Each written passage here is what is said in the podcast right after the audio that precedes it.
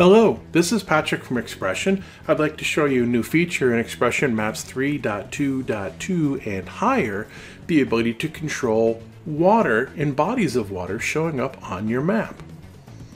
So I'm looking at a map of the United States here, and you can see that I've got water, I've got what we refer to here as the Great Lakes, I've got the ocean, I've got a lot of rivers and streams that are showing up as well.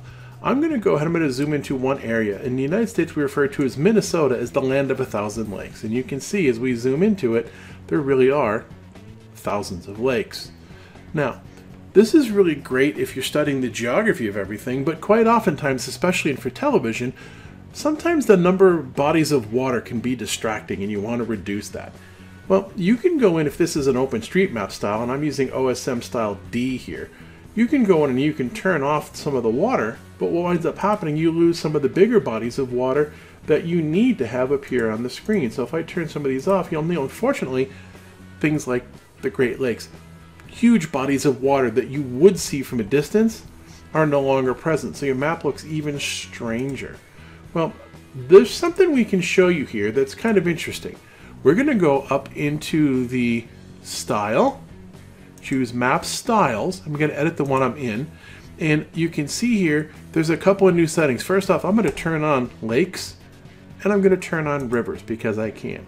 Now you can see here, there's a feature here next to the lakes or next to the rivers and they work independently. There's a maximum ranking and it's set at 10, which is the default value. If I set that to 1, you'll notice that some of those bodies of water will go away. If I set that to 10, which is the highest level, they come back.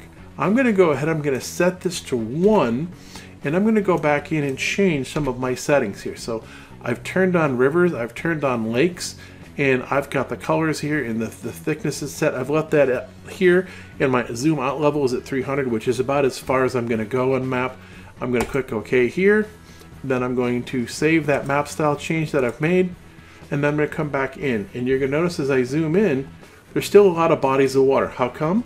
Because I have things like waterways and ocean border cover and water border cover turned on. And when I turn those off, what you're going to notice, I really only have properties of lakes, bodies of water showing at the largest setting. And again, one is the smallest, is the smallest number of lakes showing, meaning the largest bodies of water, the, the smallest number of them. And 10 would be everything, all the bodies of water. This is going to be a temporary setting for now, and we get to newer versions of XPression Maps where we can update our database to handle things a little differently.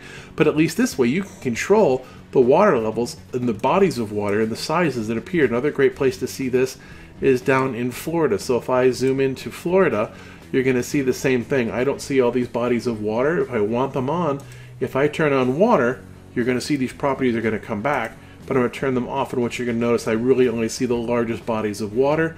For example Lake Okeechobee. I'm not going to see all the little lakes that maybe some of these areas are famous for and if you need to turn them on you can but you can see I'm really seeing the Great Salt Lake the, uh, the uh, Great Lakes region. I'm seeing Lake Okeechobee here behind the attribution. I've got a way to reduce all that. Again that is done under the map style I'm going to tell you that it's in here and the other thing that I'm doing is I'm using overlay style OSM style D trans. And that's going to have the most control as far as working in OSM, turning on your water, waterway covers, border waterway covers, turning those on and off. So this gives you the tool that you want to have for hiding some of those water and bodies of water layers.